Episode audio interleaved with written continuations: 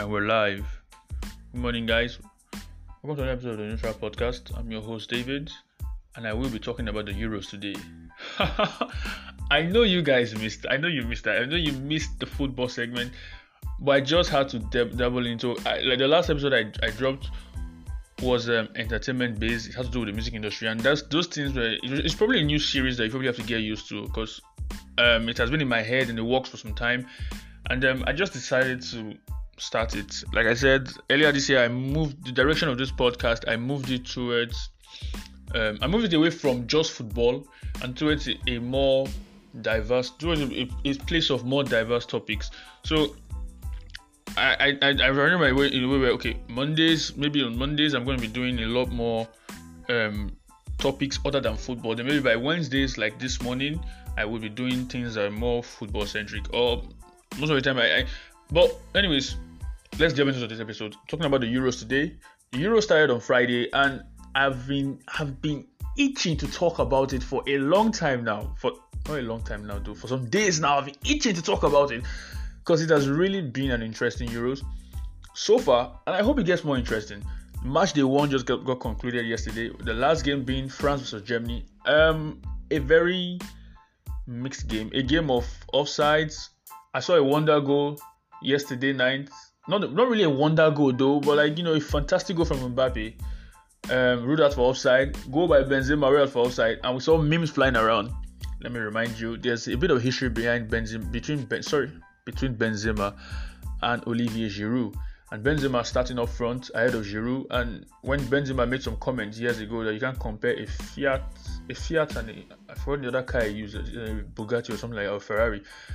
And then uh, Giroud was asked, you know, what, what will happen? Then when Giroud says we're gonna go kart racing as a joke, uh, after the competition, which was obviously a joke. Now Benzema starts and Benzema scores. People were like, oh, you know, offside. People were like, the jokes were like, um, Giroud was the one in the VR room. I mean, yesterday night, I, I think Germany they played the, the offside trap by Germany was really really good. Germany played really well. I, I I'm quite. I won't say they played really well, but no, I'll tell you what Germany was lacking. They were lacking a natural, naturally minded defensive midfielder and a proper number nine. Germany, they were lacking those two, especially for the goal. You know, some of the to be able to sniff out those chances. It's maybe they had they wouldn't have considered that goal probably if they had a DM who could see because they had two creative minded guys they played in midfield. They played um um Gundogan and um oh jeez trying to remember that and Kroos. You know, so obviously there's always going to be there's there's two creative minds, but there's no natural divine. So they were always going to struggle with that. And Kimmich, I think Kimmich played a right back yesterday, if I remember. But anyways, let's start with the first day before we talk about it.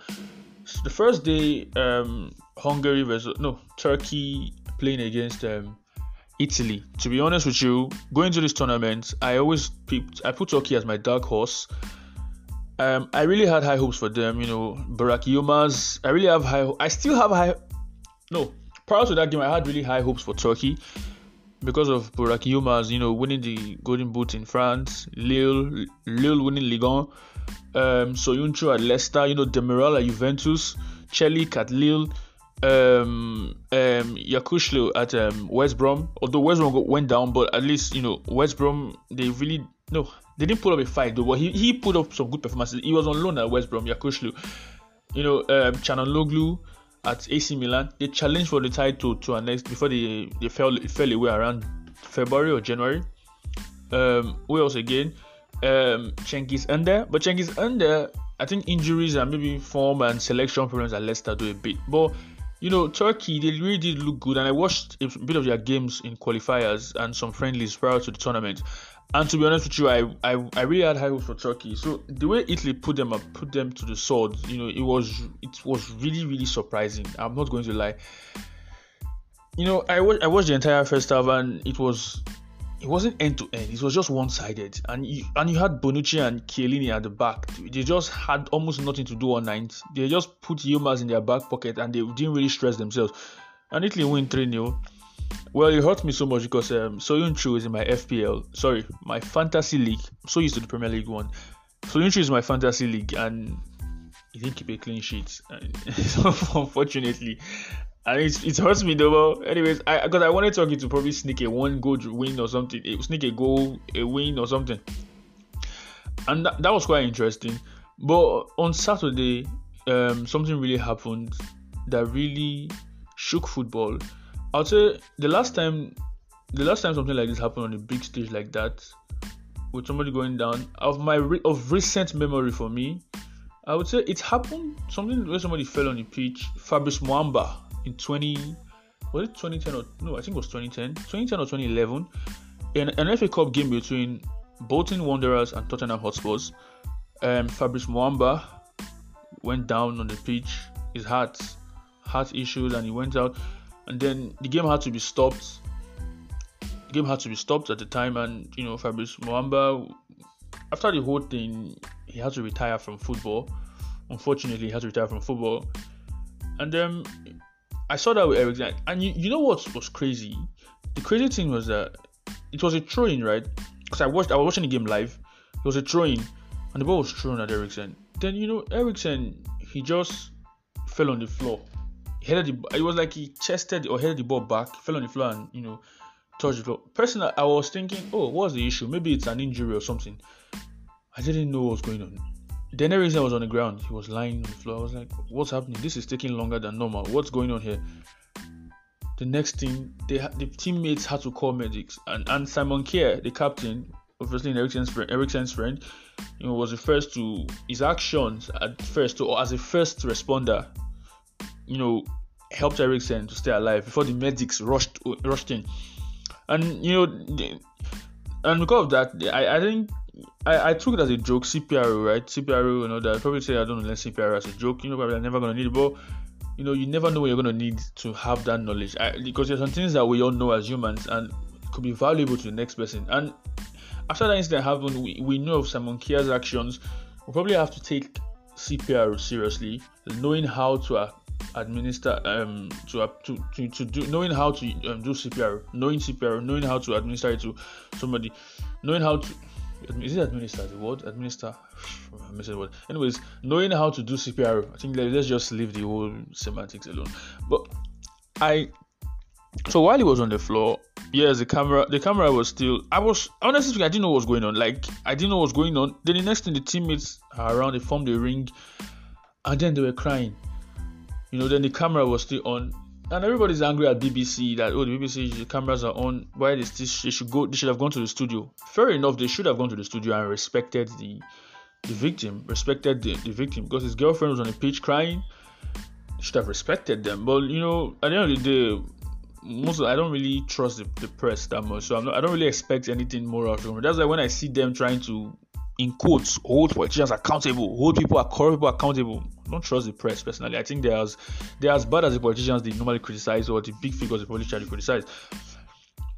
I so everything been on the floor and then medic comes in and then when he finally finally this was some minutes the whole of the half it was around 34 minutes if I'm not mistaken or 40 something minutes they're going to half time and then you know the game had to be called off and you cancelled and everybody was on a stop still. You know, every, sorry, not everything. Like the whole world was, the whole football world was on stop still, and I would say even the whole world probably, because it was really, it was something that we would never. Because you know the last time, back in 2000 or 99, Marc-Vivien Foé at um, the Confederations Cup, you know, Cameroon, Vivien Foé fell on the pitch. Very similar situation, and you you know, to be honest with you, I, I to be honest I, you know, much as I want to criticize UEFA for how everything was handled or everything has been handled, I would say it's kudos to the referee too. You know, the referee did really well when he noticed to stop the game immediately. And I don't know whether whether it was an order, whether it's an order from UEFA or something. If it's in the rules, I don't know. If it's of his own, if it's of his own discretion, it was a really really good move from him and he's an, he's an English referee. You guys know my if you listen to my episodes before, you always know my opinions on English referee. I think they're the worst of the worst. But for that singular act, Anthony Taylor, even if he makes very awful decisions next season, I will probably let him off the hook because of that. You know, and but it was so amazing to see um, humanity take um, the humanity our humanity shine through because that game was a Scandinavian derby. Finland versus Denmark is a Scandinavian derby so it's not really, and you would you could feel it. And Denmark were at home. you could feel it as a derby because whenever the Finnish players touched the ball, the Danish fans were booing. So it wasn't it wasn't a joke like the tackles and every. It was a real it was a derby. Maybe it wasn't very interesting, you know, obviously at certain points, but it was you could see that it was a derby. Then they go out. Now the game con- then, then we're told and personally, I thought they should have cancelled that game and probably moving on to the next because the teammates, I don't think they would have been, they would have the mental strength to keep playing on. And then the next thing we hear, you know, they say they are coming back to play, that the players have come back to. I'm like, why are they? Me, but my first instinct was, why are they coming to play? Then the next, day, they shared a tweet that Eriksen was the one who told them to go out and play. Then that that was probably the, the, the what they kept sharing and sharing and sharing and sharing. Now, personally, I have I always had I had a bit of suspicion about that. Yes, Eriksen may have told them to play, but let's be real. If you look at the options that they were, they were available for Denmark, it was this: either they play immediately that day, or they play by 12 noon the next day, or they forfeit the game, which is three options. That was it. That was that you could probably classify that as a threat. Now people will say, okay, that's not a threat. Yeah, okay. If someone, if you if a burglar stops you on the street and tells you your your neck or your wallet, isn't that a threat? You know, you have an option, yes, you give him your wallet, right? Or you or your or it slices your neck with a knife, right? So so you know when when you when you think about all these things you think about how the the it's just just proves my point that this whole thing is about money for these guys. These guys do not really care. There's no morality. And that's why when the when i saw the whole one of the reasons why i wanted the esl to happen even though moral, morally you know people would argue that esl wasn't really good why i wanted the esl to happen was because it was a big fu to uefa. I'm not a fan you know, when I see them and their virtue signaling, and when they always try to act like the most moral authority, they come out and say football is for the fans. Football is for the fans. It's for the fans. The fans, the opinion, their opinion matter than anybody else. Yeah, I can assure you that majority of the fans in that stadium, sixteen thousand if I'm not mistaken, because it was um due to COVID, the pitch was the season wasn't full majority of those fans they would have wanted that game to continue. Majority of those the fans would have respected the opinion of the players to not continue that game. So saying that football is about is for the fans now, then you're turning your back and trying to please your sponsors. Yes, because in their mind, you know, TV rights, people have bought TV TV slots. Yeah, because this is all about money for these guys. Um, television companies have paid for this particular time on TV, and maybe they move it to the next day. Television companies that they have that have paid for those spots or have bought the TV rights to the, the match. The show must go on. Basically, the show must go on. So they have to please those sponsors. It's all about money. It's a money spinner for these guys. And that's why I wasn't surprised. And then they made them come out and play. It was Schmeichel who came out and confirmed it. Peter Schmeichel, former Danish keeper. His son is the goalkeeper of Denmark right now. When you when you see this, eh, it makes you understand why many fans just didn't look at UEFA's um, pandering during that ESL stuff as anything special because it was clear they were just fighting for their pockets. They only cared about their pockets, and as far as they're concerned, it's their pockets. You know, they only care about the fans when the, the issue they will need the fans to rally behind them for something that will really hurt their pockets. And and and uh, yeah, so I wasn't surprised when Denmark came out and then they played the match and they lost. I wasn't surprised that they lost, even if they had won I would have, I wouldn't be surprised, you know, that because if they will win, yes, but doesn't even if they had won, it doesn't mean that this whole thing was right for them to keep playing, you know, in, in, with the whole situation going on. And the you these guys literally saw their friend almost die on the pitch. You know, you know, this is not this is not just a new best. They literally saw it happen before the war. Do you think that they be able to kick a ball. The rest of the game was really dull. You know, it was obvious that these guys they were. And you know, most people don't care about the result anymore. I'm sure the Danish fans didn't care about the result. But what was most important, we're, we're very happy when we found out Eriksen was okay, he was alive. And um, the worry now will be if he can keep playing football again. I, I doubt he'll be able to play football again. Personally, maybe they will advise him to play because most of the footballers who have survived this thing, or the last one who I know that survived that survived this, he he had to retire you know, especially at the high level, it requires a lot, takes a lot from you, your stamina. You know, Fabrice Muamba had to retire, and you know, people, a lot of people had. The, the, it's it's no it's no joke. But whatever decision Eriksen takes, we will support him and we're fully behind him. But I was so happy to see the football world come alive. And he posted on his Instagram yesterday in the hospital that his back is recovered. And I scrolled through the comments, a lot of blue ticks, a lot of fans, rival fans. You know, he played for Spurs before a lot of I think some ex Arsenal players, you know, they, but the thing was a rivalry had no there was no football rivalry, it wasn't relevant. AC Milan, everybody, you know, it's life. Life is the most important thing in this. It's football is just a game. You have to be alive to be able to play football, but rivalries don't matter. Rivalries do not matter here, and thank goodness, thank God that he was, thank God that he's alive and able to pull through the whole ordeal. And you know, goals were scored later, and people pay tribute to him. Romelu Lukaku scored two goals later than ninth. Then because Belgium played against Russia and they beat Russia 3 0, Lukaku scored two goals and he paid tribute to everything. Obviously, they are both teammates at Inter Milan. Um, on the same thing on Sunday, Austria and Macedonia, the strikers they scored scored and they gave tribute. It was just cool, and I'm really I'm so excited. I'm happy that Eriksen is back. I'm happy that he's back. Um, I just just pray that he, he gets better and he you know push through from this. But then again, you know that's that's all we can we can we can say. Then on was it on Monday on Tuesday, the Czech Republic, and I know I know you're waiting for that. I know most of you must have seen that video already. The wonder goal from Chick, Patrick Schick, yeah Patrick Schick, yeah Patrick Schick. I I keep mistaking Peter Schick because there's, an American um, um, lawmaker whose name is Peter Schiff. So and this guy is Patrick Schick. I keep mis you know their first name, their initials is obviously PSPS, right? And the surname is always pronounced similarly. So most of the time I, I interchange their first name, but Patrick Schick. I know Patrick Schick, played at Leipzig, played at Roma.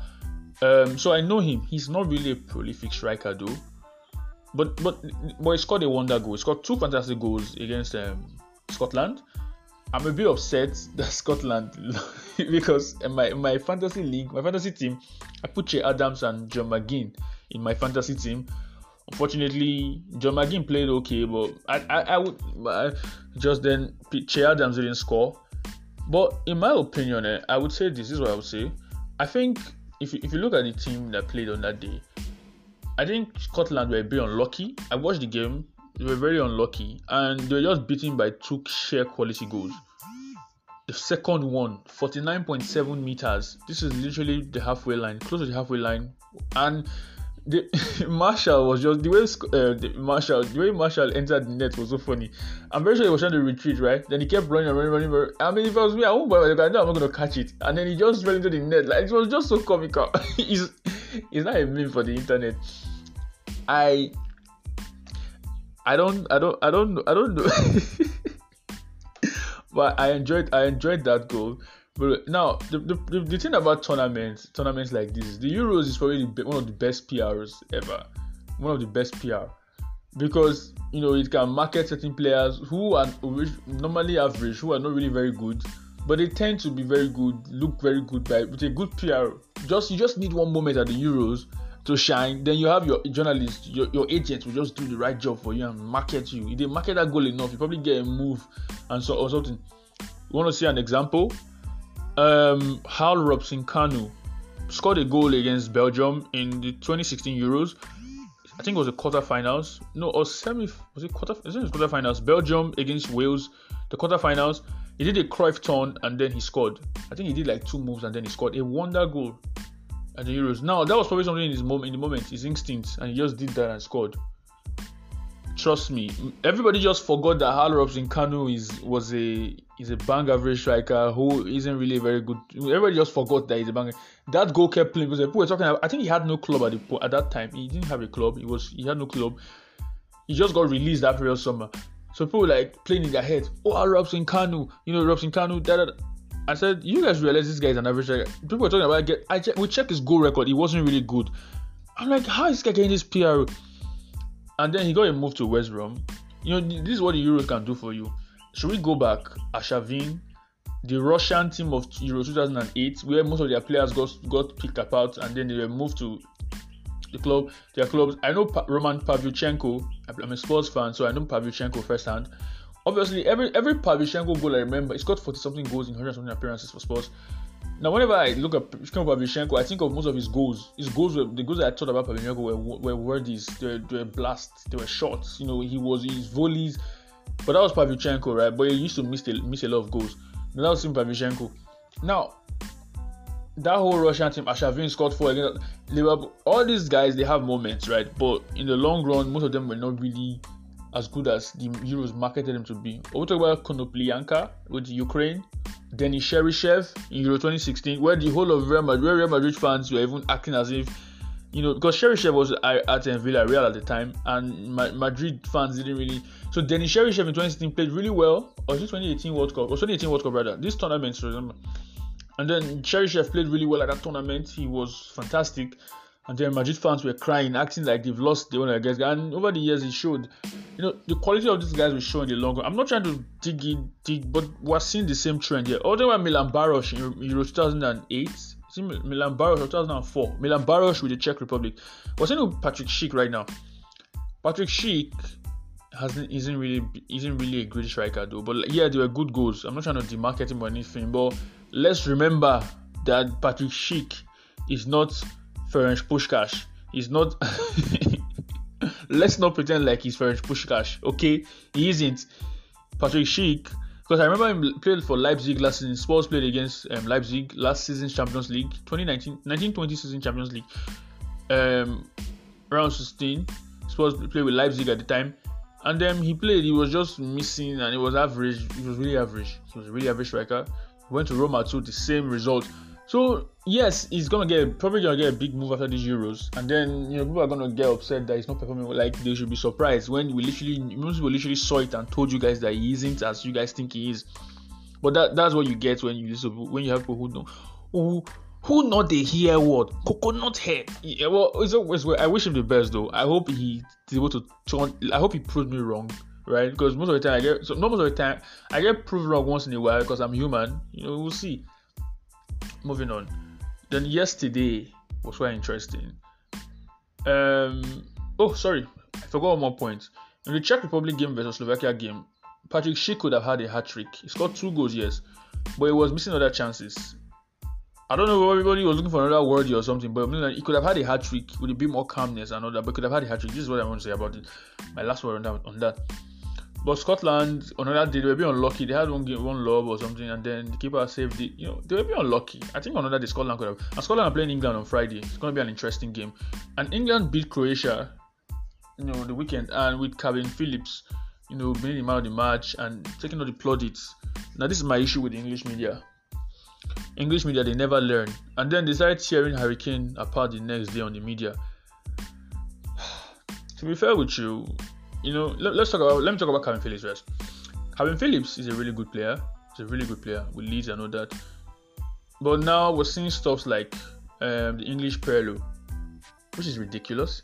The English Pirlo, the English um, they said they said he he has the vision of Pirlo uh, in fact, I think was that you know that Milan midfield Gattuso, they put Gattuso, Pirlo, and Kaká together, and then they try to say that that is um, Kalvin Phillips all in one. I'm like, oh jeez. These guys have started again. They have started again with this hype, with this hype train. Remember the hype train with Dele Alli at the time? Remember Dele Alli's hype train? They had there was a hype train with Dele Alli, and this is Dele Alli right now. He's not really the same guy. When will these guys learn? They will never learn until they they build up their players to put them apart. Now, Kalvin Phillips is good, yes. I know he's good. I've watched Leeds, I've seen Leeds, even the previous season when Leeds came up from the championship, he's good.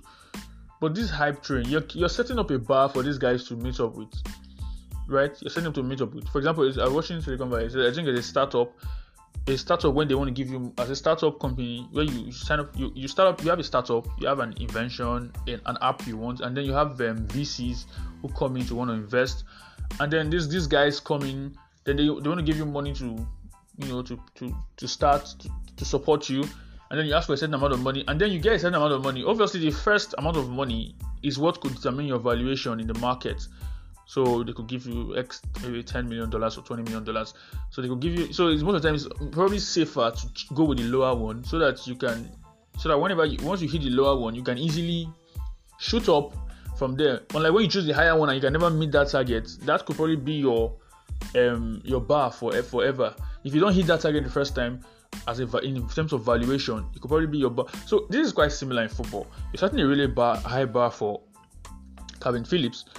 You know the Pirlo conversation, which is ridiculous, really ridiculous. But then again, they go Andre Pirlo and all, I'm like, oh god, these guys never really learn, do they? They never learn. They don't want to learn. And now everybody is talking about Kalvin now. Now the hype around Kalvin Phillips is so high now. We're expecting him to go into the Scotland game really high. This is the problem. If he drops the performance a bit, in trouble. Now let's talk about Harry Kane. Let's go about Harry Kane. I put him on my FPL. On my sorry, I keep saying FPL fantasy team, and he played. He played really. He played really poorly against Croatia. Imagine my shock. Harry Kane is playing poorly against Croatia. Imagine my shock. Now they're complaining that he's dropping deep, that he's doing that too much, and English fans are attacking him and criticizing him for it. Are you crazy? This guy just became. He did one thing that only three players have ever done in Premier League history. There are three, only three of them have ever done it. In Premier League's 30, 29 year history, it should be 30 years. Premier League was 1992, right? So it could be 30 year history by the time the next season begins. Only three players have ever done this. This is an average of one every 10 years. This is something you see once in 10 years. Three players have ever, ever done it. And he's one of the three. And you guys have the audacity to complain that he's dropping deep. This is what won him the golden boot and made him the top assister. For goodness sake. The debate is not even is there's no debate.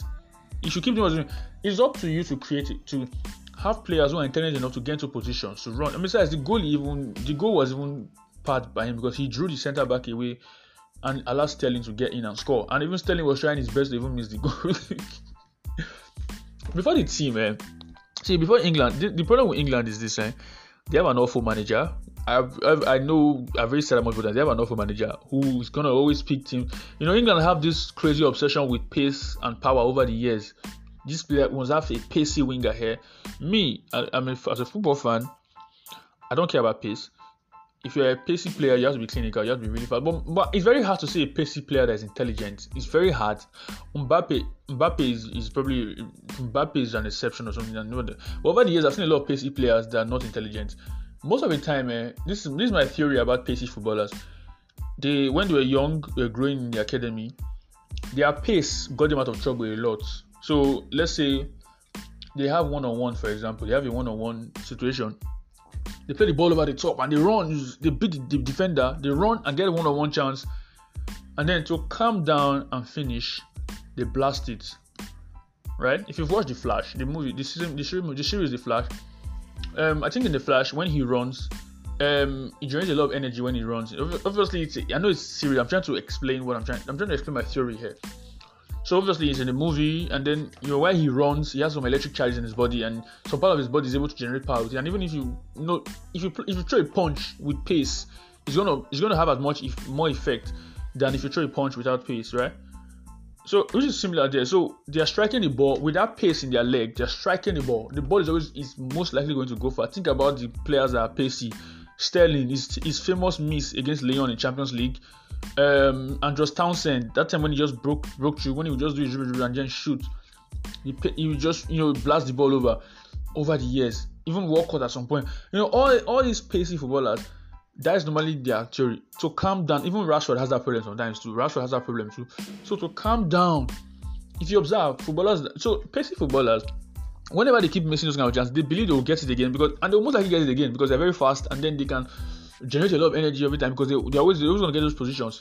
They'll probably score one out of ten chances, and then the problem is that their coaches will let them get away with it, and then they will progress, progress, progress, progress. And when they finally break into the first team, they are hot. The first game ever, ball over the top. Maybe they score the first one, and they get on that chance. They get chances. Maybe they are lucky on that day. They score two on that day. The media hype starts. The hype train starts. Everybody all about the hype train. Is it the next guy? Is it the next this? Is it the next this guy? Is it the next? You know, they think of the next guy. Is it the next Laurie Cunningham?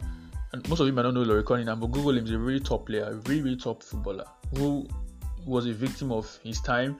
Um, probably at the time when black footballers were really, really, really racially abused. But Laurie Cunningham was a top, top, top, top player. Google him. He played for Real Madrid also. Google him. West Brom legend. If you listen to this podcast. So like, probably is it the next guy? Is it the next date? Is it the next John Barnes? And then the player tails off, and then you know, the, but this is my theory with those like I said, but the footballers who tend not to have pace, they understand that they will not get those chances a lot. So they work on their technique very, very well. They take their time and work on their technique. They work really, really hard because in their head they are thinking, if I get this chance, I may not get it again. That's why if you observe, most of the footballers who end up really more I'm not saying all, but most of the footballers who are very, very, very a lot of slow footballers, they, they tend to be really good finishers. Zaggy, Cavani, Harry Kane. You think footballers who are not very fast. These are players that are not traditionally very fast. They're not pacey. They will not leave you for dead. They can run, but they're not very. They can't leave you for dead when they run. But they are very very good finishers because they've accepted this is my limitation. They're going to work hard on other ways to get ahead of the players, and they tend to be more intelligent. The way they think, the way they, they play football, they get to be more smart. They be very smart. They probably think ahead of the next person. Because if you're not fast physically, you have to be fast in your head. You have to think really fast. You have to calculate. Have to so this is a trait I've observed with fast footballers. So Jack Grealish is fast, yes, but not as fast as you know Rashford or Sterling fast or um, Mbappe fast or Alphonso Davies fast or Kyle Walker fast. So when I, I looked at when most people who were mentioning their teams, they said they're going to mention their 11. And I think Mourinho said he's going to put Henderson as a goalkeeper, Kyle Walker right back, a centre back pairing of Stones and Tyrone Mings, left back um, Chilwell, um, midfield of um, Declan Rice and um, this other guy, is it Kalvin Phillips? I think Kalvin Phillips. Phillips. Then a, a trio of Jack Grealish on the left, Mason Mount as a number 10, and on the right, he's going to put um, this guy on the right, Foden on the right, and then Kane up top. Uh, personally, my own, I would have put Sancho on the right. Sancho is a really intelligent footballer. For somebody that was really fast, intelligent. I, and, and a player that is really fast is somebody who can who has the ability to sit down and think in the moment, think his decisions rather than just running and blasting it. This is my issue with players like Sterling, Walcott, even Darius Vassell at certain points um, a, a, lot of guys, Lennon, Wright Phillips. I'm not saying they're always blasting, but uh, Townsend, you're seeing a pattern here. They are very fast. They get to a certain age, you're going to lose pace, maybe because of injury. If you have hamstring injury, which is very common among pacey footballers, hamstring injuries, they lose pace as they get older. You lose pace. Maybe if you have injuries, you're afraid to have that burst. You probably lose some things, you know, while you while you keep playing. So all these things we see from these footballers, it's enough for us to understand why you know, a lot of footballers need to work on their technique, which they fail to do. And even you see that, so maybe some, and because they like the hype, they have become so lazy to work on those things they should be working on before they get found out. And that's the problem. Because sometimes, if you have a certain way of playing and you're able to stop them, you can, they can't do anything else because they didn't work on other aspects of their game. So, this was a team I went through where I'd have gone for. I'd probably put Sancho on the right right wing instead. I watched in England they were playing obviously rubbish, they were playing very very awful, and people were usually digging out Kane. And then there's a coach I follow on Twitter, he kept talking about how Kevin Phillips isn't playing the ball forward. People were attacking him. And then Kalvin Phillips, Phillips plays the ball forward and England score.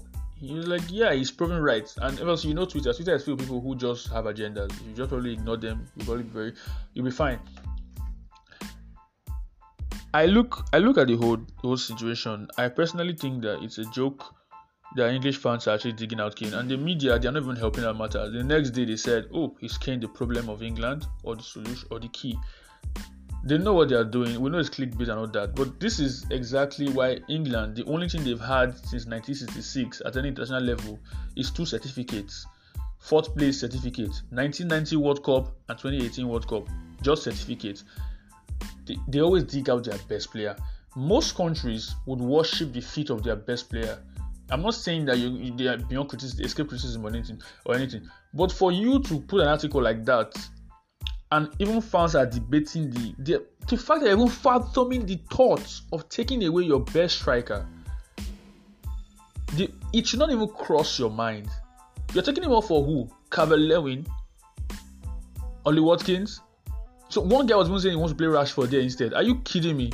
You will take away your best striker. This is somebody who has done it for the past seven years consistently, even with injuries, consistently.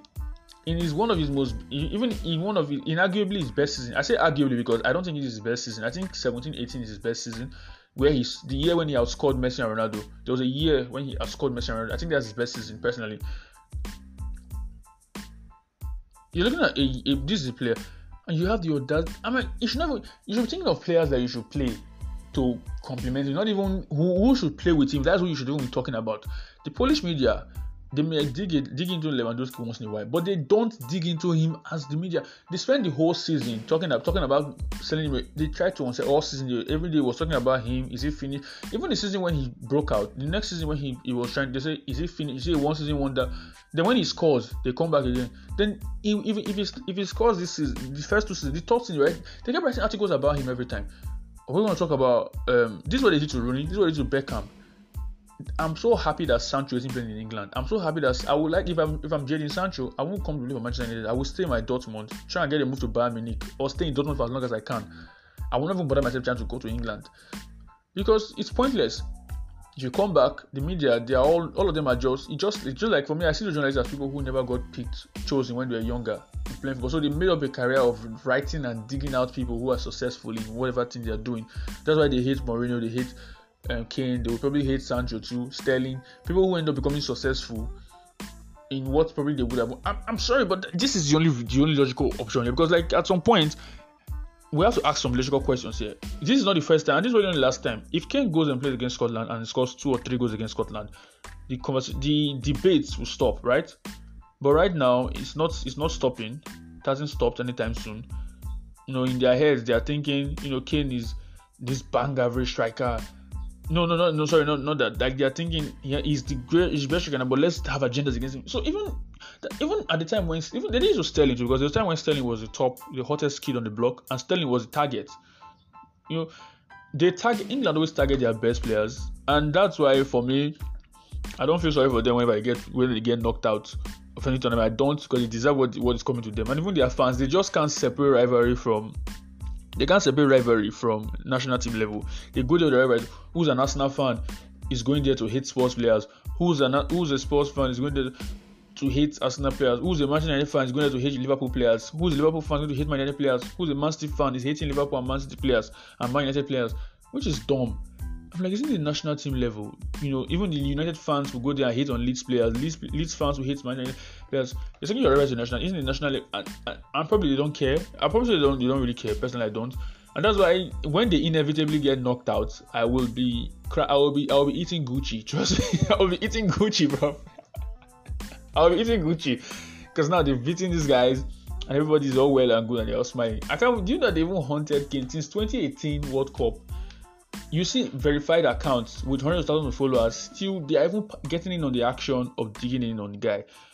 98 2018 Kane is a striker. He's always going to go for goal. They said he should have passed to Sterling. He played they found out that Kane himself was offside. Yes they say he should have should have. Then it wouldn't have mattered. It's like somebody missing an open net and they found out the team was offside. It doesn't matter because even if he has scored it doesn't read as offside. So there's no point sleeping on that. But every time they keep posting pictures if he had passed it to Sterling if it is ridiculous for for how many years? It makes you wonder how these guys can these guys will move on from relationships. It makes you wonder. But well, that's what we said about England. But they're going against Scotland on Saturday, on Friday. We'll see if they, what they can do. Then Portugal played yesterday. You know, there's this joke. People, people know my joke I make with my friends. I always like say, you know, I probably have a Portuguese grandparent or something.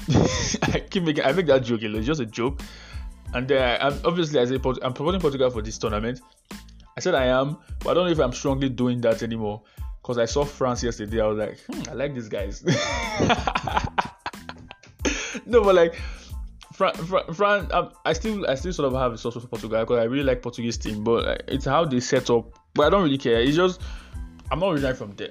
I don't know, man. I was obviously staying with Portugal, but I like I like the look of France. Portugal my, my favorite going to this tournament. I probably want to, want to support Portugal, but looking at the way tournaments unfolding, I like the look of France.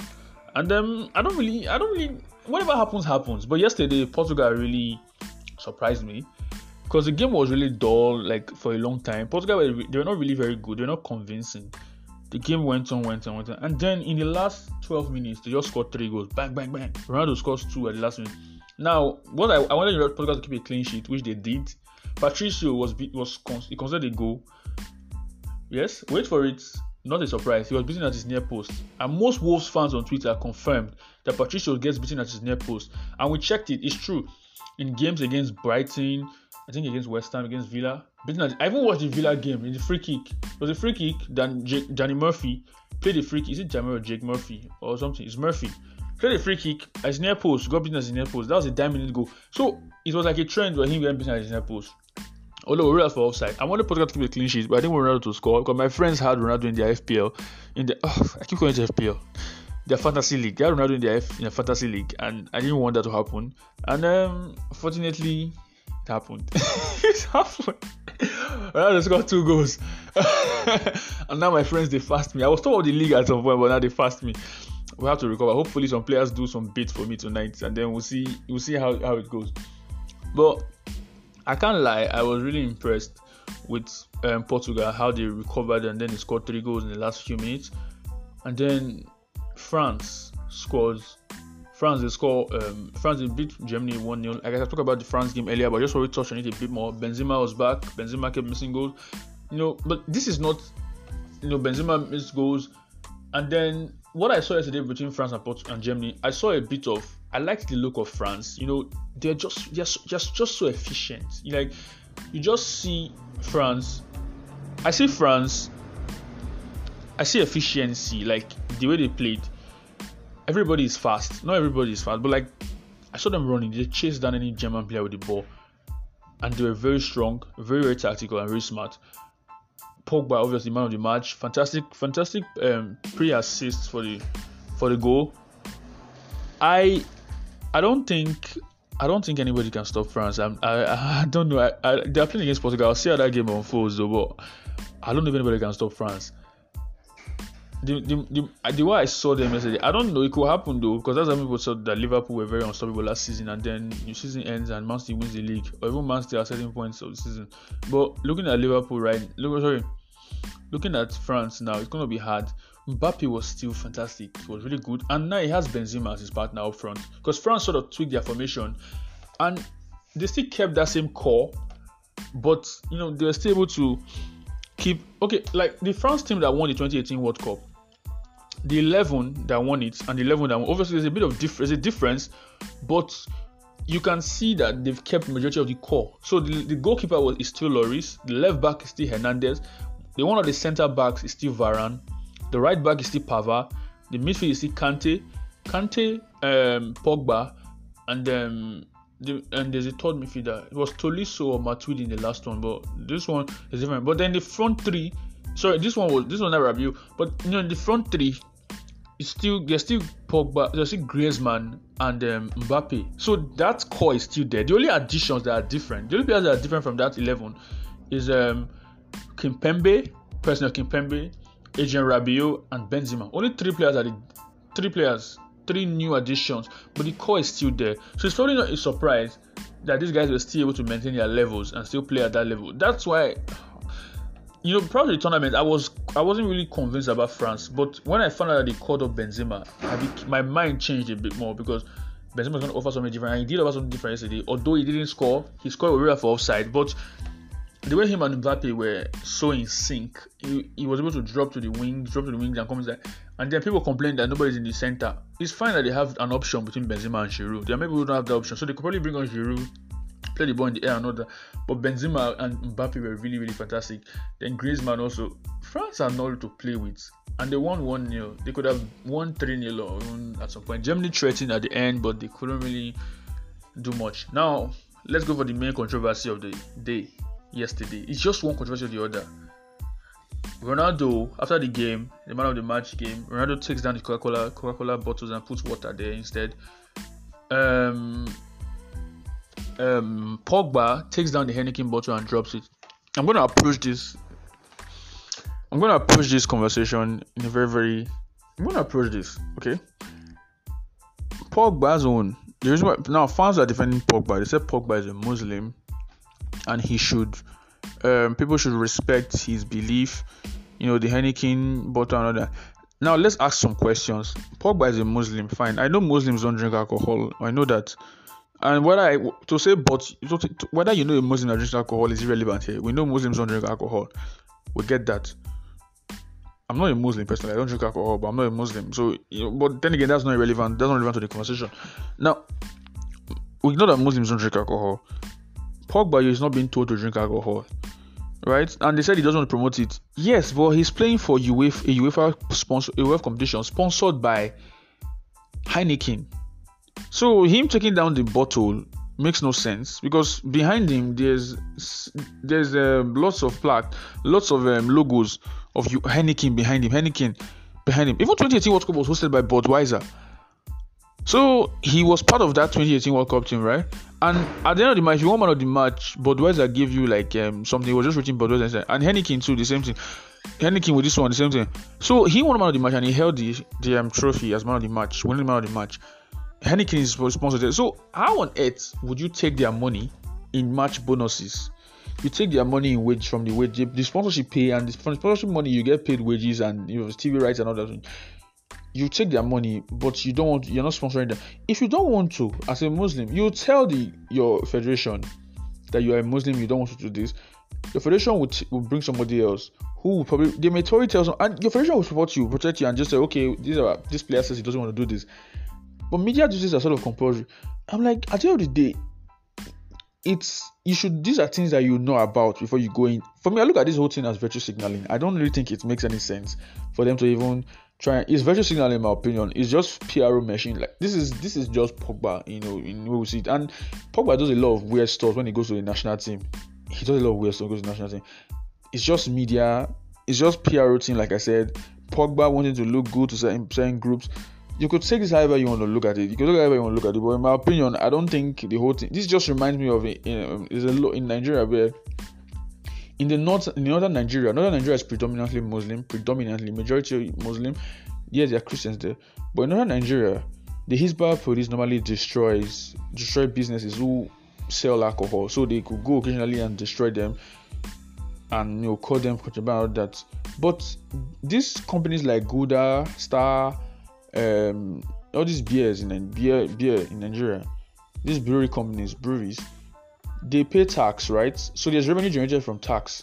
These northern states who openly, you know, are against alcohol consumption, they go and take t- partake of this tax, these taxes that are being paid, this revenue generated from the taxes. They go ahead, they go to partake of it. So how does it? This is very similar. So you don't like the drink, but you like the money that comes from it make make it make sense. You know, make it make sense. Just it doesn't make any sense to me.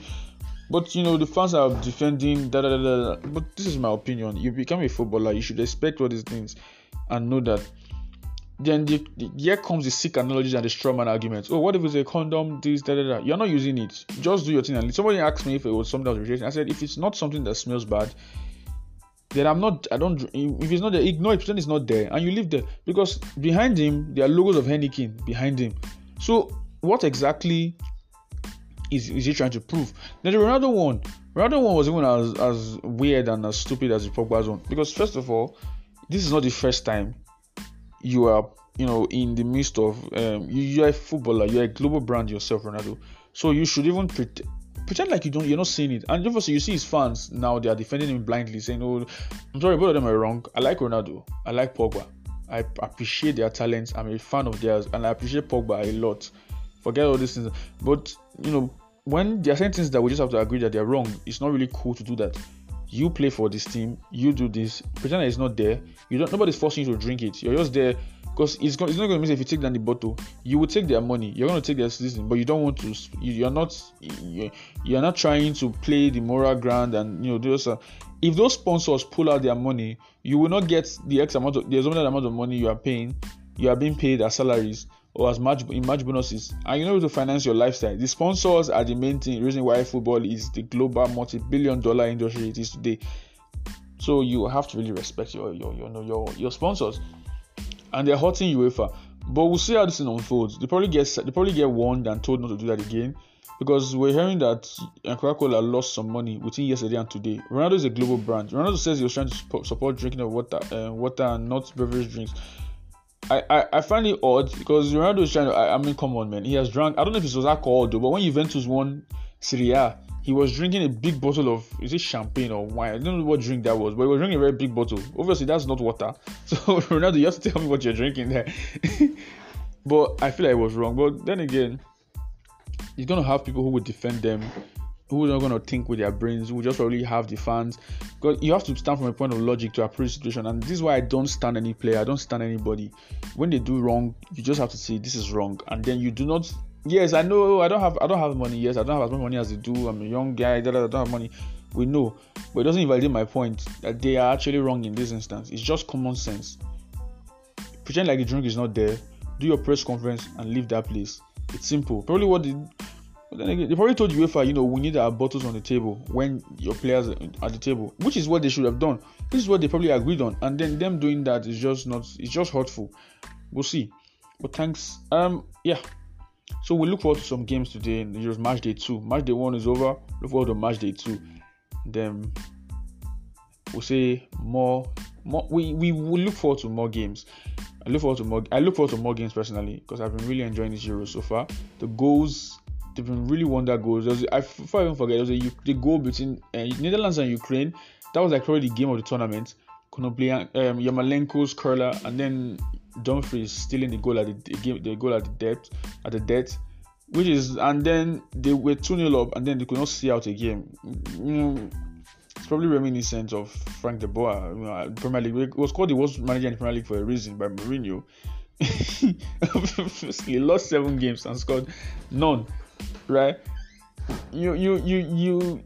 There's no there was no defensive um, this on that day. Could not organize the defense. It was just it was just chaotic. They played really well. You know they were going forward and scoring, but you just you just felt that Ukraine were going to enter the game. If they had not scored that third goal, Ukraine would have scored, scored the third goal yeah.